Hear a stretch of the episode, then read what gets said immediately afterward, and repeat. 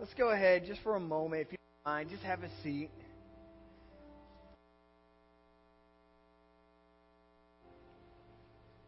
What a beautiful, a wonderful, what a powerful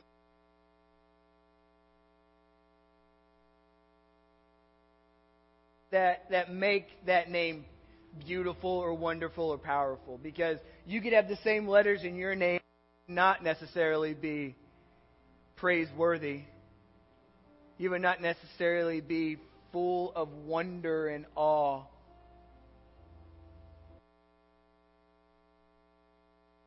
The name of Jesus is, is beautiful and wonderful and powerful. It's because of the one who carried that all. God gave Jesus his name. And it says that at the name of Jesus, one day every, every knee will bow.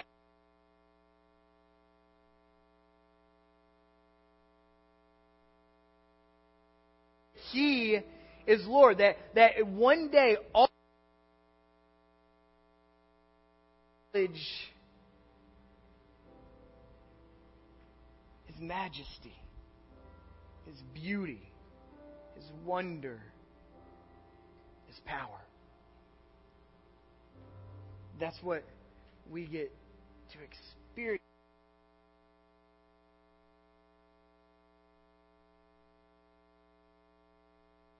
Now, in fact, the Bible, the role of Jesus in, in Hebrews chapter 1, it's such an incredible way of opening the book. If, if, if all of creation is about God, if all of the Is about God's redemptive story, then Hebrews starts with this kicking the door in, saying, hey, pay attention about Jesus. And it, op- it opens like this. It says, long ago, at many times and in many ways. What a, what a great way. That's like, that's like the Bible's version of, you know, a long, long time ago in a galaxy. Like this, this, this open, or, or one long ago, and many times and in many ways, God spoke to our fathers by the prophets. But in these last open up the Old Testament, find God selecting men to say, I want you to keep message to your people. I want you to show them my heart. I want you to help them understand how important holiness is to me. I want you to help them understand what it looks like to please me. I want you to help them understand how incredibly worthy of worship I am. For I am a jealous God. And I will not bow down to the level that sin has created in your life. So he starts his story long ago, speaking to the fathers by the prophets. But it says, in these last days, which is what we're included in. Okay? We're included in these last days. He has spoken to us by his Son. Almost all the, uh, in the Gospels, there's this moment where, where Jesus will be endorsed by the Father. We see this one, my favorite, my favorite gospel is John. John the Baptist is referring to Jesus as, look, that's that's the Lamb of God. He takes away the sins of the world. But as he's baptized them, the heavens open and the Spirit descends, and the voice of God comes out. whom I'm well pleased. And we remember this because we desperately needed Him. Our sin had separated us from God. There was no way. We were without hope. We were without purpose.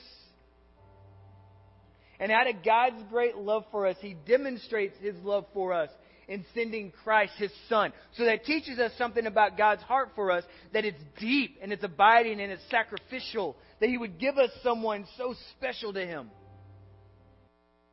Ralph the guy that nobody likes, hey, go save the world. He says, no, no, no. sending my Son, my only begotten Son,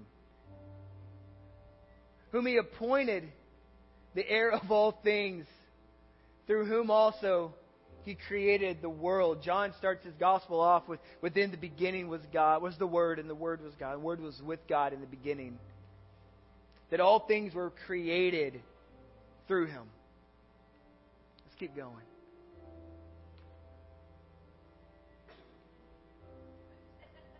The next part. Hey, there we go. Uh, this is this is the kick in the door. This is hey, let me tell you who Jesus is.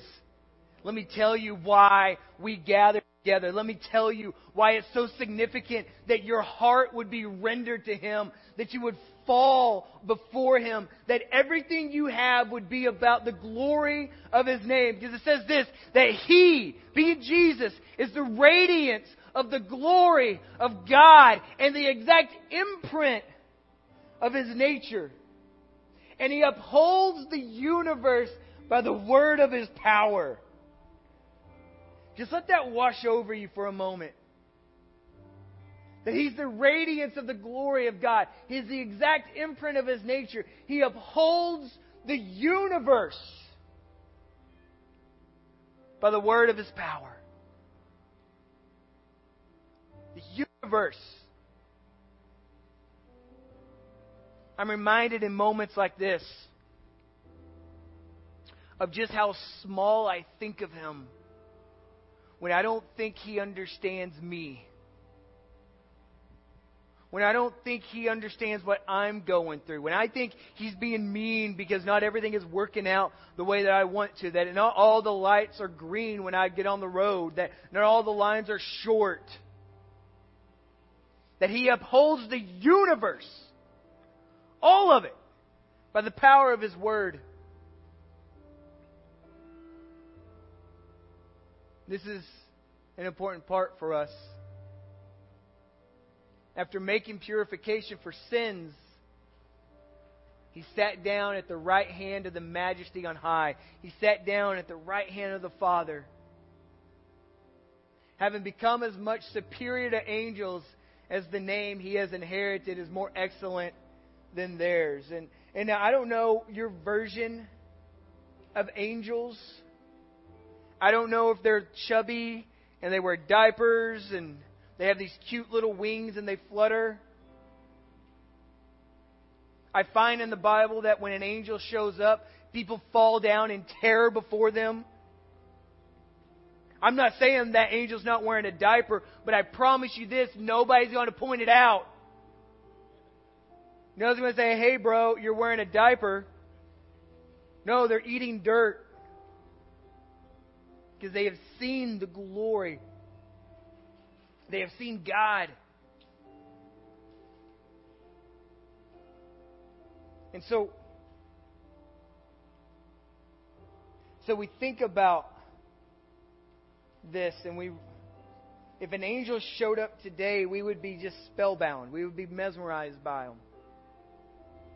But it says that God has given him, Jesus, a place above the angels. And so we stop today. We stop today and we remember. We remember this beautiful thing. That after Jesus, let's go back to that last one, I'm sorry, verse 3. After making purification for sins, okay? After making purification for sins, Jesus sat down at the right hand of the Father. Now, that's an easy way of saying, after Jesus brutally laid his life down for you and for me for the glory of God. And we could walk through that. We, we won't necessarily, but understand his death was brutal,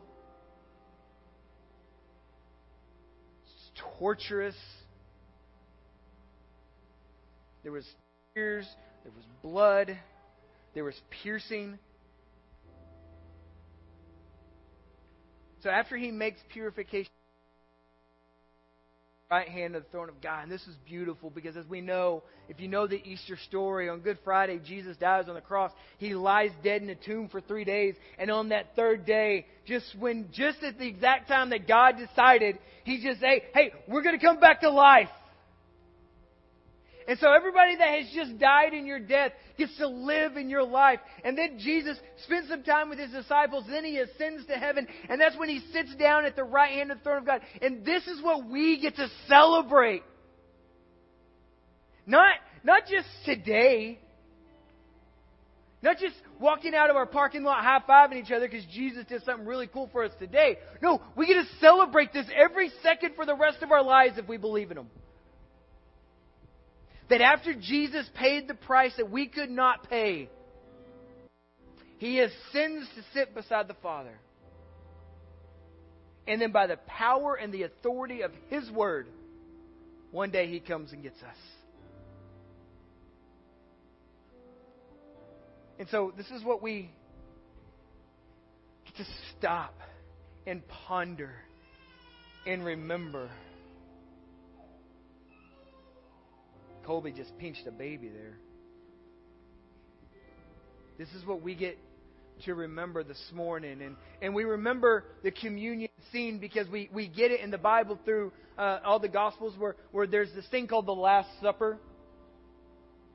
And we, we cleverly call it the Last Supper because it's the Last Supper that Jesus has before he goes to the cross. And there's this moment he breaks some bread and he says, Do this in remembrance of me. And then he pours out some some wine. He says, "This is this is my blood. Do this, drink, and do this in remembrance of me." And and I think what Jesus is doing with his disciples in this moment is something really beautiful. He says, There are times you need to stop and you need to ponder just me. You need to think about what I have done. And I, I believe that communion is best experienced in community. Because we get to think about what Christ has done for us, and that, that erupts into celebration. So we get to remember this morning what a beautiful name it is. What a powerful name it is. What a, what a wonderful name it is. The name of Jesus.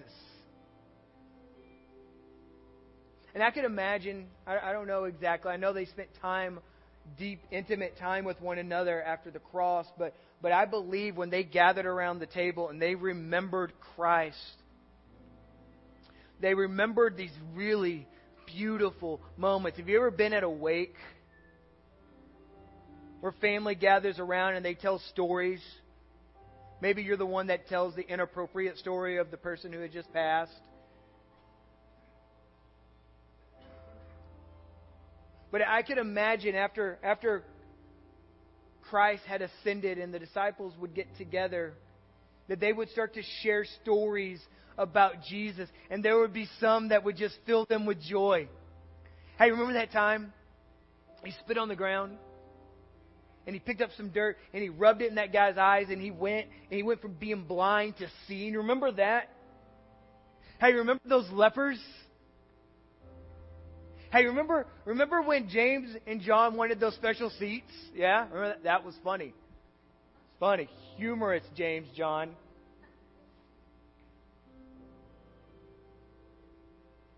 Hey, remember that time Those guards bound him. Remember that time they beat that crown of thorns on his head? Remember that time he said that that it was finished? Remember that time he said, "Father, forgive them, for they know not what they do." Remember that time when he stopped breathing and the earthquake happened? Remember that time that the veil, the Holy of Holies, tore in two? Remember that day when he came back to life and we saw him? Remember that door was locked and he just showed up? Remember the time when Thomas was doubting that it was really Jesus? And that he pulls out his hands and he shows the scars? Remember that time that he said, I'm leaving, but I'm not leaving you alone because I've sent the Holy Spirit.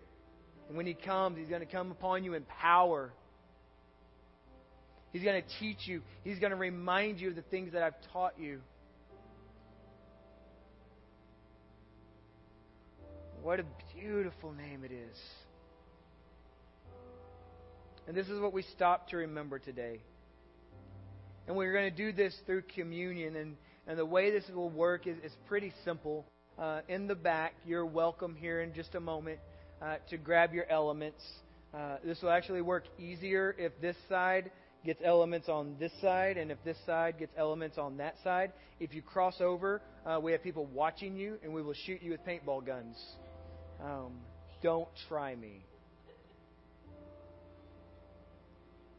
We'll assemble them and then just bring them back. Don't don't utilize them, utilize them or use them or whatever word I'm trying to figure out there. Um, don't don't take them yet. We'll partake together. But here's what I'd like you to do as we are. I'll pray and then I'll dismiss you to, to grab your elements. But what, what I want to do is I want to encourage you. If you have asked Jesus to be your Lord and your Savior, I want you to stop, take a moment, and remember why you love Him so very much. And if you're sitting with your family, I would encourage you to take some time and just say, I love Jesus because He, and then fill in that blank. I know you're like, oh, I didn't know we had to talk in church. It's okay. You're with safe people. If you're not with your family today, just find someone who also isn't with their family today or or just spend some time in prayer listing that death could not hold you. What, what is it? Let me find Is it right here? Found it. That death could not hold you. The veil tore before you. You silenced the boast of sin and grave. It's like Paul coming in and saying, Death, where's your sting? Where is it? Christ stole it from you. The heavens are roaring the praise of your glory, for you are raised to life again. You have no rival. You have no rival. Every day, every day you think the enemy can defeat you. If you are in Christ, you are grossly mistaken. Because with Christ, you have no rival. You have no equal. Now and forever, our God reigns. Yours is the kingdom. Yours is the glory. Yours is the name above all names. So let's stop rambling. Let's pray. Let's let you go grab those elements. Father, we thank you because your love for us is deep and it's abiding. And I pray over these next few moments we would make so much of your Son. We wouldn't play games. We wouldn't treat him as something small that you would open the eyes of our heart by the power of your Holy Spirit, that we would see Him so very clearly, and that our hearts would grow, and our lives would be changed. We thank you. It's in Jesus' name. Amen. You can grab your elements.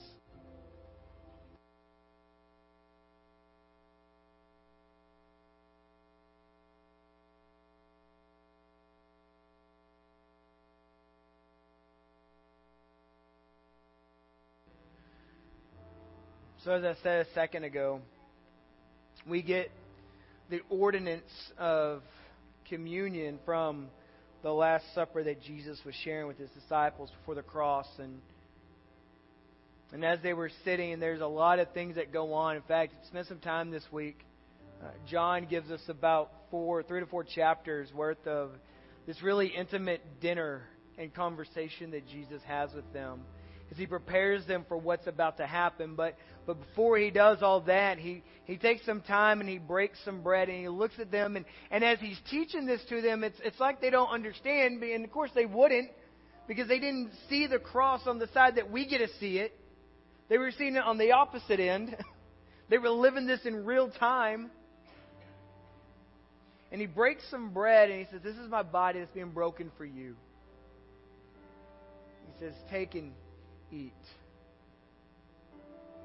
So, what we remember through the bread is that it took a sacrifice to rescue us. It took Jesus' body literally poured and broken to be a payment for our sin. We believe that the Bible teaches that that sacrifice was sufficient for us. That by confessing Jesus as both Savior and Lord, that, that we get to experience the forgiveness of our sins. So, Father, we take some time and we, we remember the body of Christ. We remember every lash, we remember every pierce, we remember remember the nails that were driven. We stop, we remember, we say thank you. You may partake of the bread.